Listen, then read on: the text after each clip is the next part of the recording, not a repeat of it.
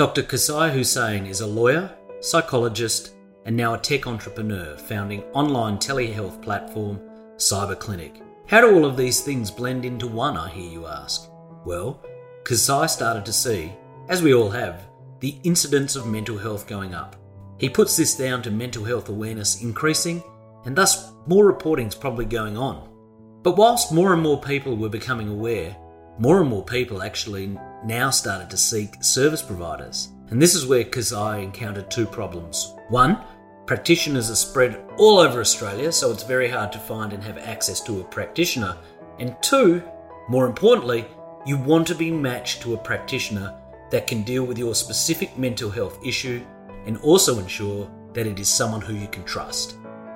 Kasai invested his own money and energy into building this online clinic to solve these issues, and his results have been remarkable. But as you will hear, riding the startup roller coaster certainly has come with sacrifice and cost too. Kasai needs to be applauded as he is changing people's lives, giving people with conditions access to treatment that otherwise never would have happened. Please enjoy our very in depth and important discussion. Dr. Kasai Hussein, Managing Director at Psy Legal and founder and CEO of Cyber Clinic, welcome to Discipline. Thank you. Uh, now, you're a very accomplished professional. You're both a lawyer and a doctor, focused on psychology and forensic psychology. So, when you were a young boy growing up in India, Yeah. what did you want to be when you grew up? well, I wanted to be a lot of things, but I, I think uh, you know pretty early on when when, when I was young, uh, I knew I wanted to do something with the with the brain, and you know I, I think I remember back I used to tell my parents that I wanted to be a, a neurosurgeon. Um, because I was really fascinated with the with the brain and how it operates, and I think as I grew older, I started to realize that it wasn't so much the brain that I was really interested in, but the mind. Uh, and so that's what really kind of drew me towards uh, psychology at a, at a later point. But you went and studied law um, in about 1997. You practiced at a firm? Yeah, I did. So I completed law. I went to National Law School in, in Bangalore, which is one of the, the premier law schools uh, of its time. Uh, and it was all really by, by chance that I got in. You know, I, I went into law largely um, because I was I was really interested in social justice, you know, at, at the time, and um, and also in part at a, at a personal level, I wanted to get away from my parents and go and study somewhere else.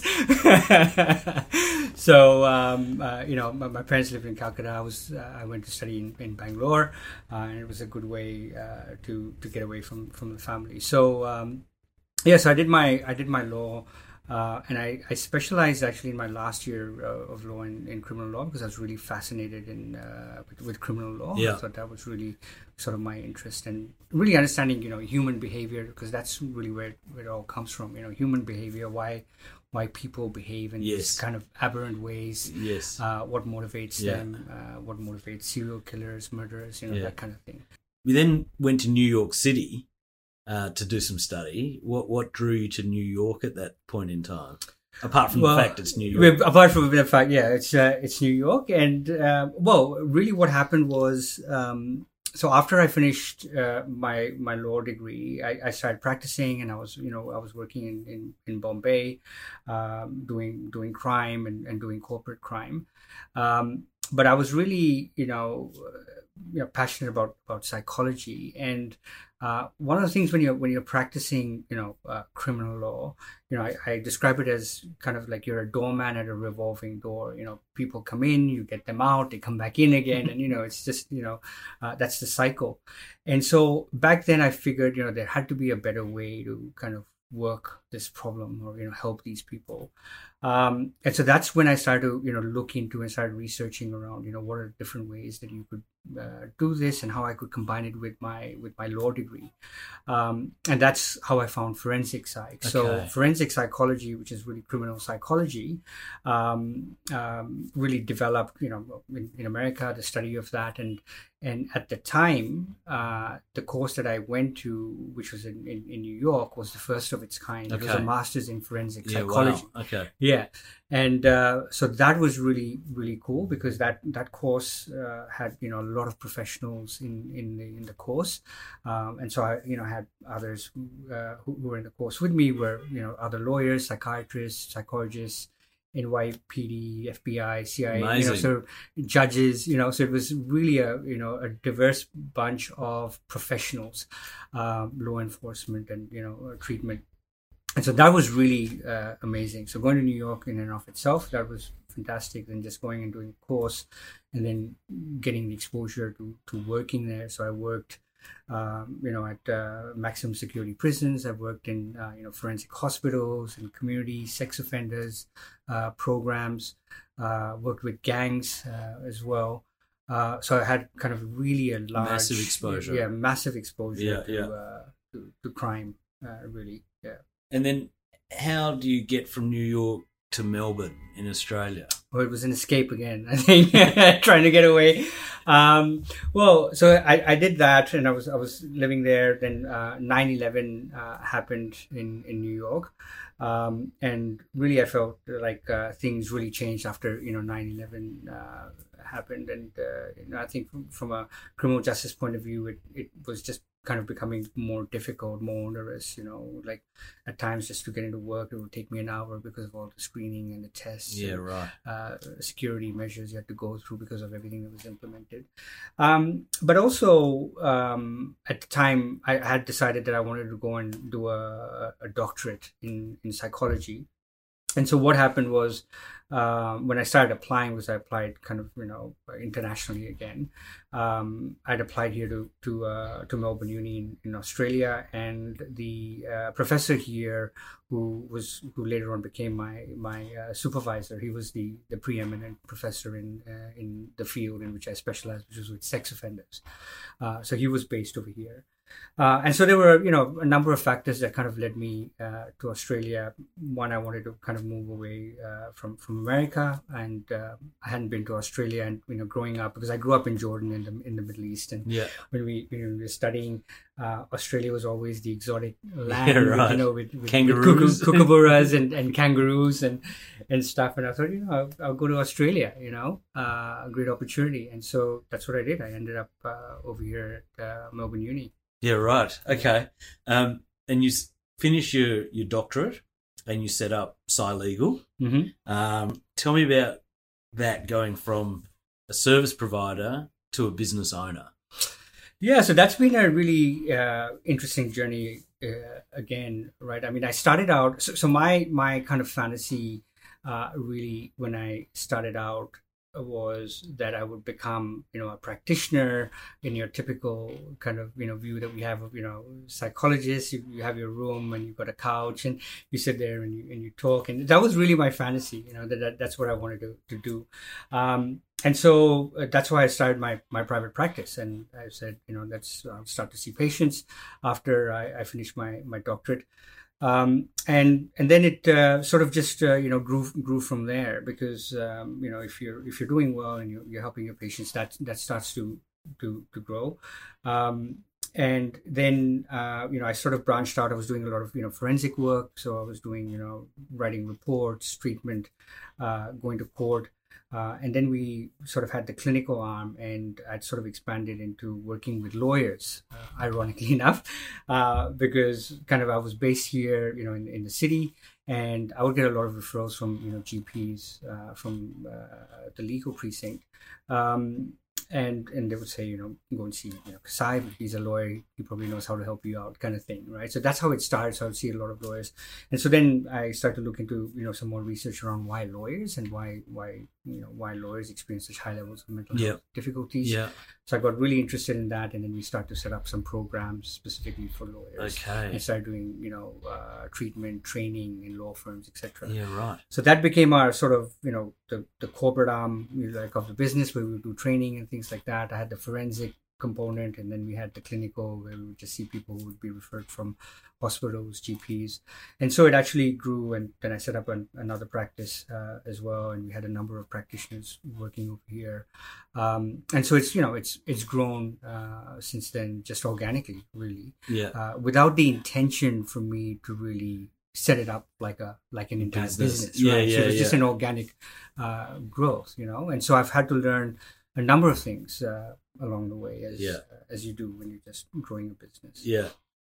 So, in amongst all of this, you've got a, a thriving practice, a growing business, and then you decide to change direction uh, yet again, go into entrepreneurship, and start Cyber Clinic. Um, what what what were you thinking? well, I don't, I don't know if I was actually thinking really, you know, too much about about what that all meant.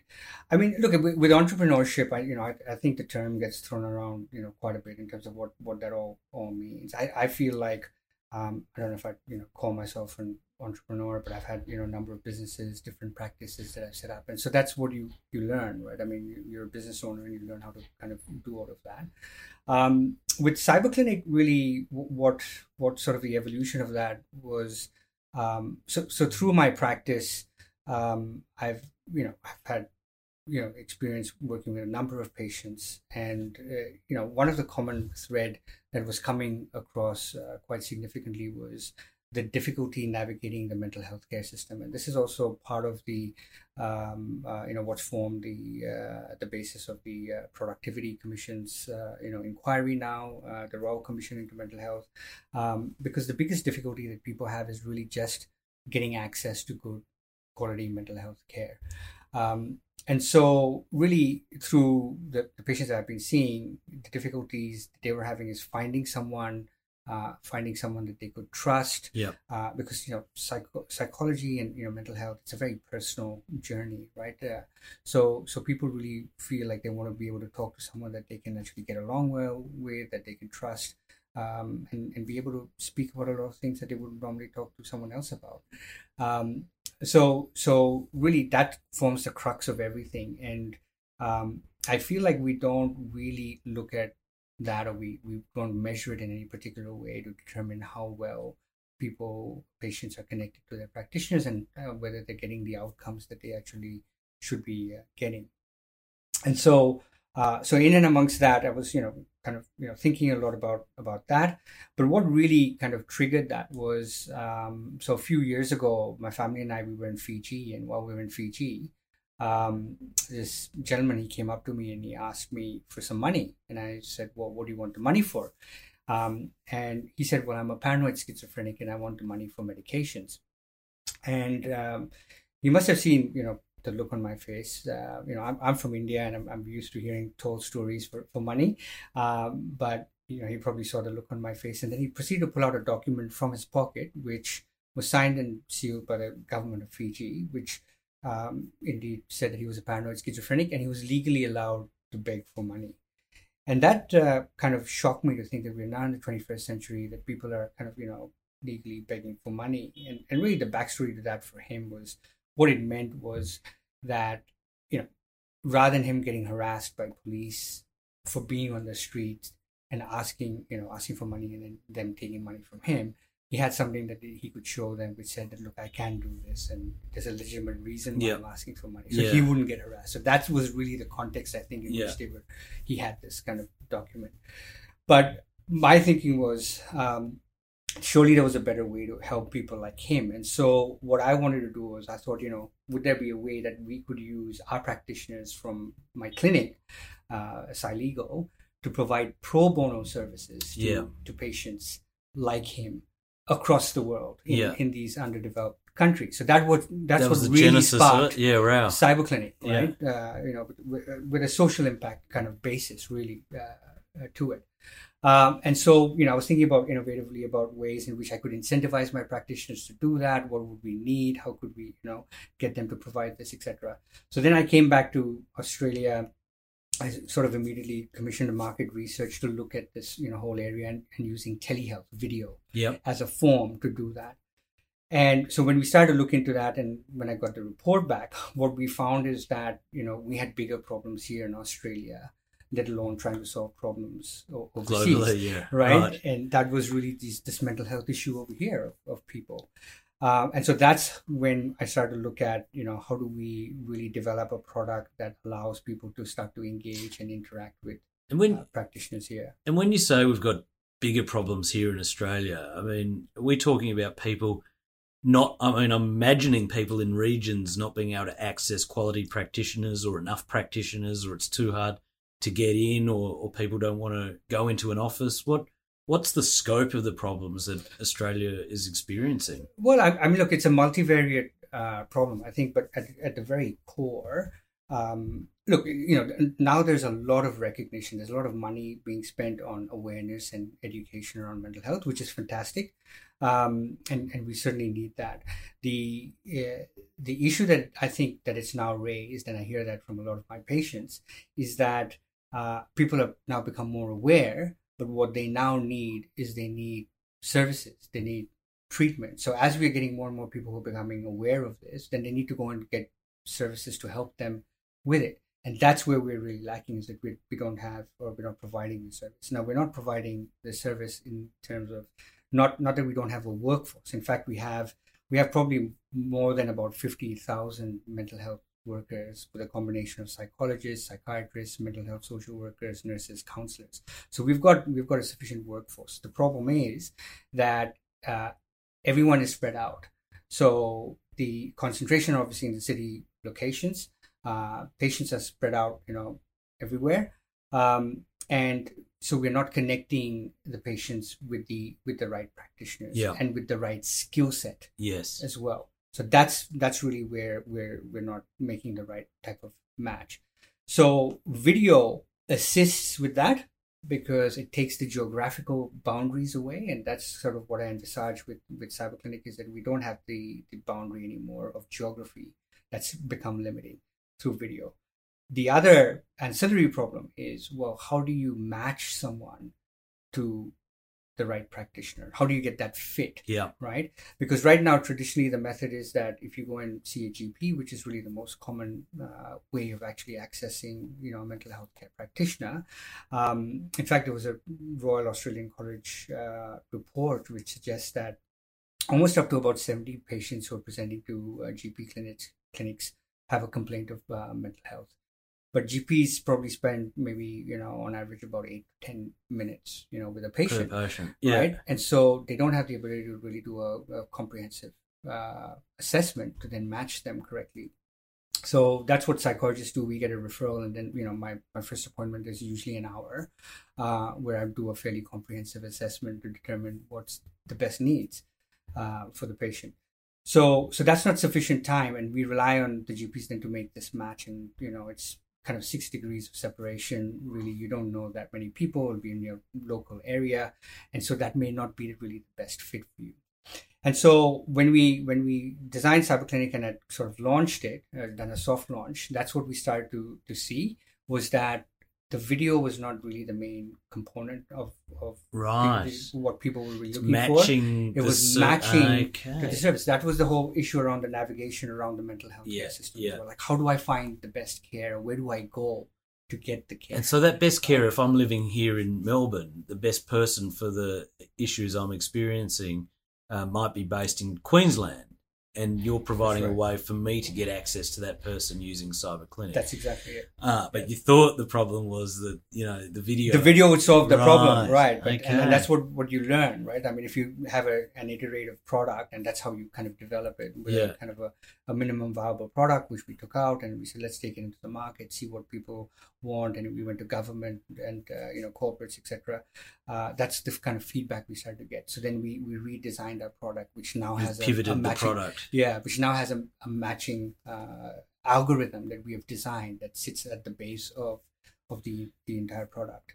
Brilliant. So okay, so now you're up to your third iteration of yourself. Yeah, Lawyer, psychologist, tech entrepreneur. that's right. Um, do you develop this yourself? How do you go about developing a technology business based on your domain expertise when you haven't really had much involvement in technology? Yeah, I mean, look, that's that's a great question, right? Because uh, it's it's been a huge learning curve, and I think this is what you know. I, I think for most people and for, for entrepreneurs, this is what we kind of want want them to have is a capacity for them to uh, you know to be resilient, you know, uh, fairly stubborn in what word is it they're trying to trying to achieve, uh, but also be adaptive uh, and flexible. Yes. because you have to learn to be able to, to you know move with the times, with the market, Yes. with the you know the the, the demands, Have dexterity. dexterity, Yeah.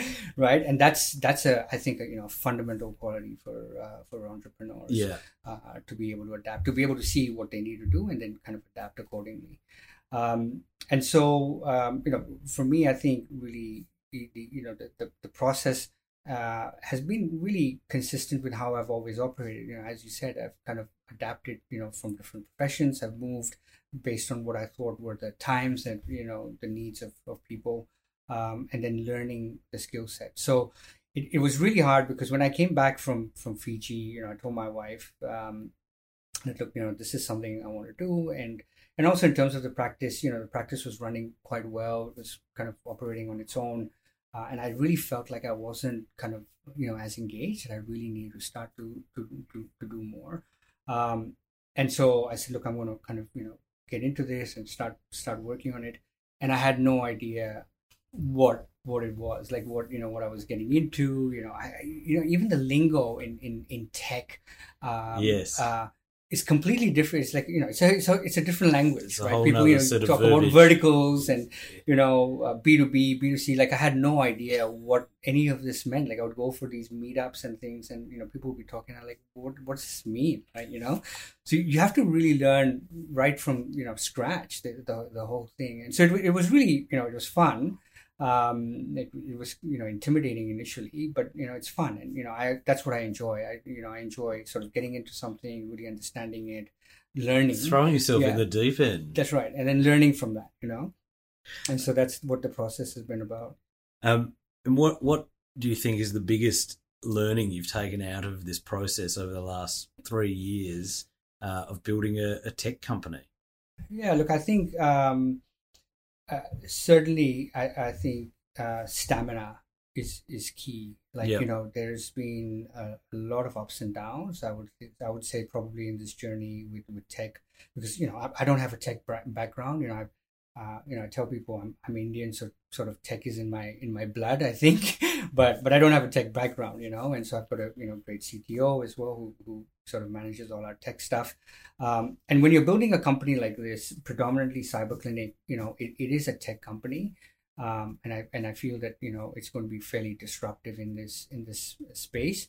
But we are we are a health service Yes. company at the very core. yes. You see, and so I think people So kind of forget the, that. tech's the enabler for It's the, the- yeah. Absolutely. It's the enabler, right? At the end of the day, we're in the business of working with human beings, right? And that's our core core business.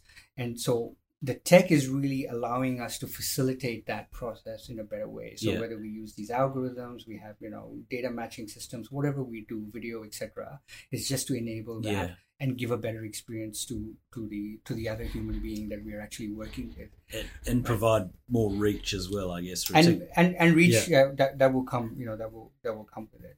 Yeah. You you talk about um ups and downs. Was there any time you know where your own mental health has been tested and you've thought, I'm gonna I'm gonna throw this in. This is just too hard.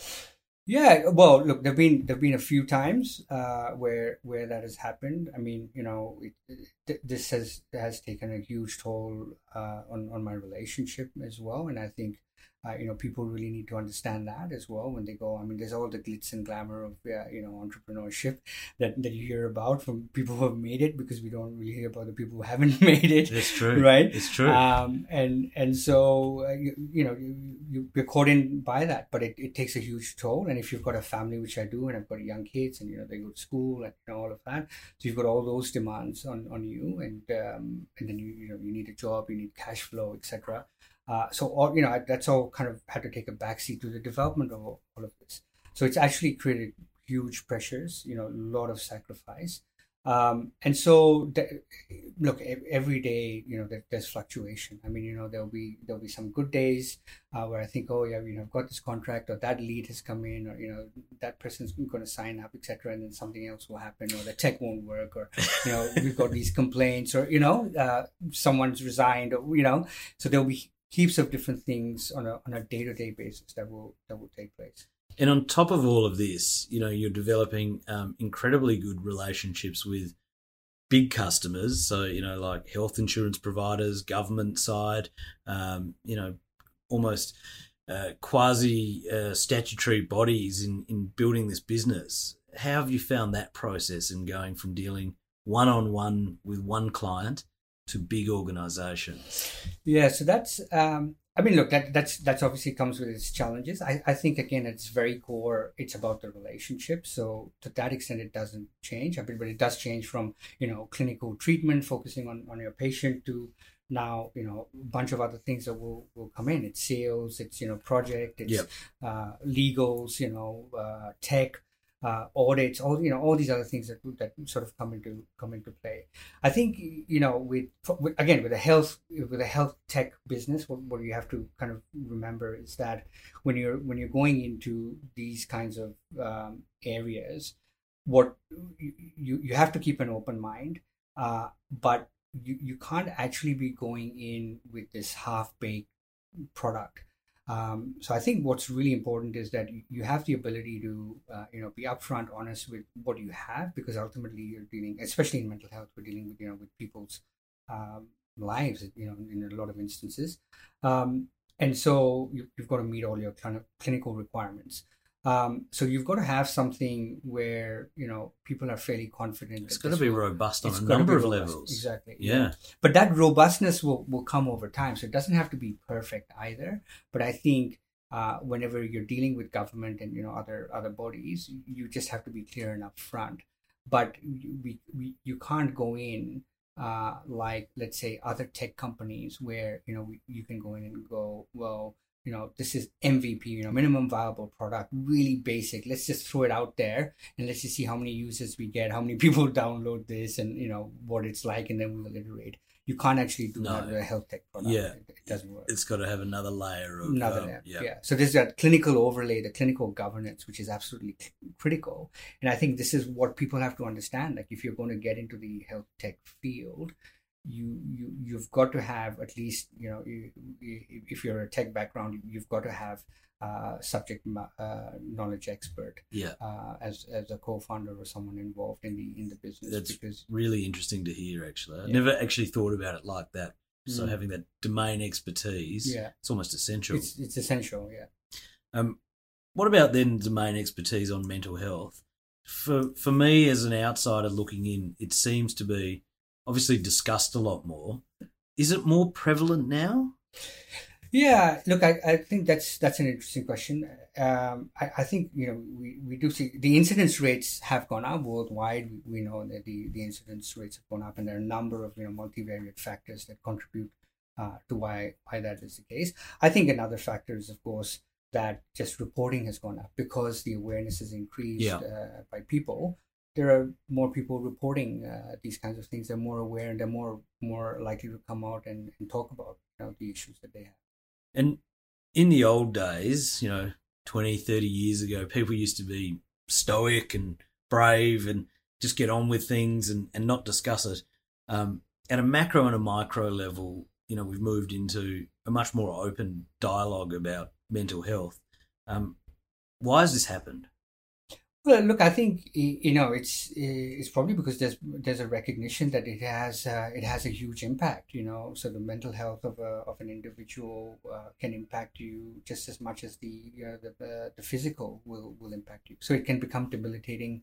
Uh, it you know has uh, huge impacts on on on families, on you know marriages, on your uh, workplace, your productivity. Yeah. Uh, so so the impacts are you know uh, quite quite huge when it when it comes to your mental health, and if it's if it's not looked after, then uh, then it's going to cause a lot of disruption to, to an individual and, and people around them as well. And what about if I'm experiencing some mental health issues? What do I need to look for? I mean, you know, I think of anxiety, I think of depression, but what are the, the most common things that happen to an individual when they start uh, going to a, a darker place? Yeah, look, I, I think I mean you know with, with different uh, kinds of uh, you know mental health conditions, there are different you know symptoms, but in in general, I think some of the key key things that you'd be looking out for is really you know disengagement. So what i tell people often is that you know you're you're an expert on your own behavior.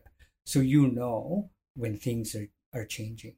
And and to a large extent when you're starting to probably get more depressed or you know anxious um, you know a lot of the time what people do is you know they will disengage. So first of all they start to you know withdraw from family friends um, you know things that they do. They lose their motivation for for things that they would would do.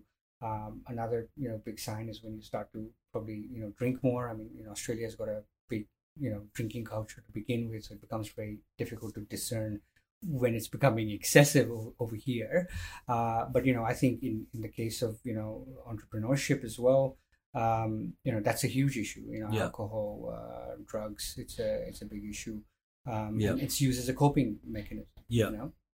And if I was then looking out for someone and looking for symptoms of a close associate or a friend, am I looking for disengagement? Is there any other telltale things that don't want to catch up with me? Um, how how does someone look out for someone and look for these signposts? Yeah, so I, I so so disengagement, you know, is is uh, probably you know one, one of the the biggest ones I think in terms of just a you know a relationship that you have with uh, with someone.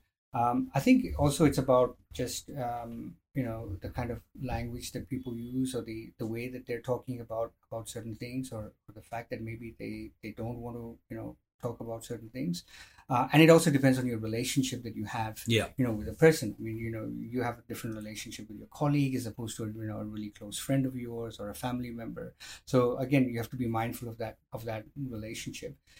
I've, often what i say is that you know if you are concerned about about someone uh, what you want to do is you want to kind of leave the door open for a conversation. So um, you can't force a conversation with anyone but what what i like to, to do is uh, you know give an opportunity for the person to know that if they want to come You're and there. talk, Yeah.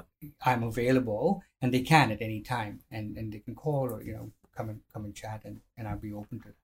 And apart from you know the government ploughing in money to this space, the mental health space, and providing more opportunities, is there something in particular you'd like to see governments doing to better support people and communities in the in the system? Yeah, look, I, I think um, what what the government really does need to realize that uh, you know technology has the ability to change the way that we now access and, and engage in, in mental health care. Um, and what I'd like to see is that the government starts to invest a lot more money into technology as a method and a means to enable access to, to better quality mental health care. Yeah. Um, the, the government currently is putting you know a lot of money into into awareness and training. Like I said before, that's that's really great. Uh, but what it's doing is it's raising it's raising the the reporting and you know the number of people coming in for for services, but we don't actually have uh, people actually getting the services that they need, and this is why the hospitals yeah. are now getting backed up, and we've got you know huge acute issues around around mental, health when you can really be dealing it with a in a preventative way. What about um, you know you said before your own entrepreneurial journey's been stressful and you know taken a, a, a toll, um, so it's quite lonely at times. So how how have you been supported and how have you found support to yeah look i, I think in in part uh, you know it, it has been by you know mixing with other people who are also on this kind of journey. So i think that's really great to be like the to, meetups you say? Yeah so the, the meetups or you know going and you know uh, for different types of functions and talks and and things like that which uh, which allow you to meet other people and understand yeah. what they're what they're actually um, going through I mean, you know, for me personally, again, you know, I, I try and exercise, you know, quite a bit. I've got a, you know, fairly uh, stringent, I think, routine. Uh, you know, I, I probably work now close to about maybe 70 or 80 hours a, a week just through my practice and on, on cyberclinic, you know. Uh, but, you know, I try to segregate that time. I, I spend time with the with the family, with the kids as, as best as I can. Yeah, yeah. Um, what about something you might do differently if you could start again, would you would you take on a business partner, or are you happy the way you've done this all by yourself? It enabled you to be true to your vision, or do you think a partner could have helped shoulder the load a bit better? Yeah, I mean that's that's a good question in terms of you know whether I should have had maybe a co-founder uh, maybe involved in the business. Again, I think that is a that's a that's a key issue. And you know because i've run you know other businesses and other practices before and i've had you know partners in, in other ventures that i've done um, i think that's a very difficult uh, thing. Like um, you, you want to really find the right person. And, Yeah. and i felt like at least in, in sort of in my journey like even meeting other other people because i, I do meet a lot of psychologists probably not enough who are, who are tech savvy. Um, and so that that has been sort of a, a barrier. I think also maybe uh, to some extent as you normally do in these kinds of cases i met with a lot of resistance Yeah. as well uh, Yes.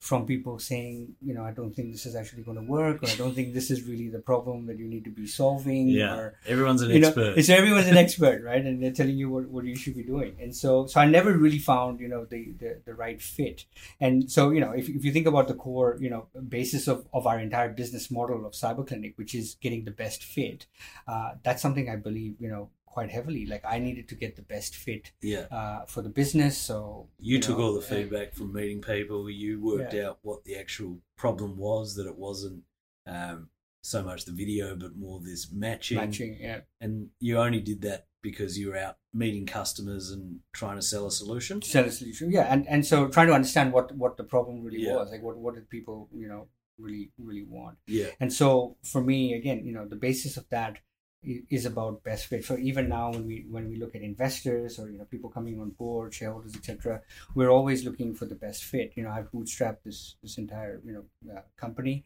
Um, and um, you know only until now have i started to look for you know serious investment. Yeah. and that process has been also about vetting and finding you know the best fit uh, investors for the business which will help it help it grow. And how pleasing is it for you to now have a platform where people are getting access to practitioners and getting help early? I mean, is this something where you know you've changed people's lives for the better? Is that is that bring a, a sense of satisfaction? absolutely i think you know because when you're in when you're in, in private practice uh, you know and, and you know the businesses uh, we- see a lot of you know, a lot of patients. I see you know quite a few patients as well. But uh, i mean you have only so much of a of a reach right?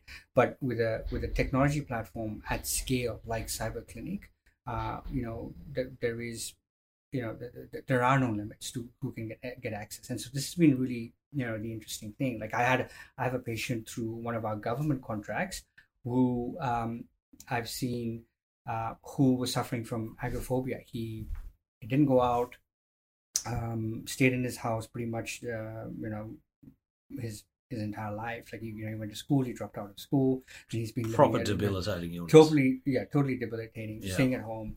And then um um and and then he had uh, access to to cyber clinic uh got connected with me um and now i've got him to the point where you know where where he's getting out he's he's walking out he's going you know going to you know supermarkets he's doing things um i've got him you know uh looking at you know talking to talking to girls um now as well Brilliant. she never had confidence doing you know on through the apps and you know other things uh, which he, which he didn't do, and and really he's told me that you know it's changed his life.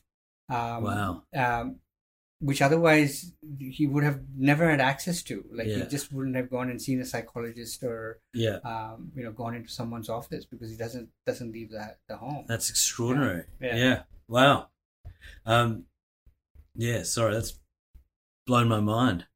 Um, what about going back to the entrepreneurial journey? Then, what advice would you give to first-time founders? Oh wow! Um, first time founders. Well, I I think um, probably importantly that they should really um, have a vision, right? Like I, I think uh, you, you've got to know what it is that you're trying to do. You know, believe in yourself. I think that's really a key thing that you've got to believe in whatever it is that you're uh, trying to do, and then um, stick with it you know so because there's going to be a lot of ups and downs you know and i think the the difficulty is that uh, if you're not stubborn enough uh, to you know stick with whatever the dream is whatever it is that you you want uh, and have a really bold vision for that then it's probably going to die Yeah. um, so that's yeah that's what i would be saying is that you've got to you've got to really be stubborn and stick with it We're going to finish off with a little bit more levity yeah and the okay. quick fire round. Okay. Who has been an inspiration to you? Um, right. I, well, I, I would say, look, a couple of people. Um, um, first and foremost, I think it would be really some you know key teachers that I've had in uh, in school who have really guided me through you know difficult times that I've had in uh, in school, and I think partly that's also why I've kind of chosen the, the career that I've that I've uh, taken.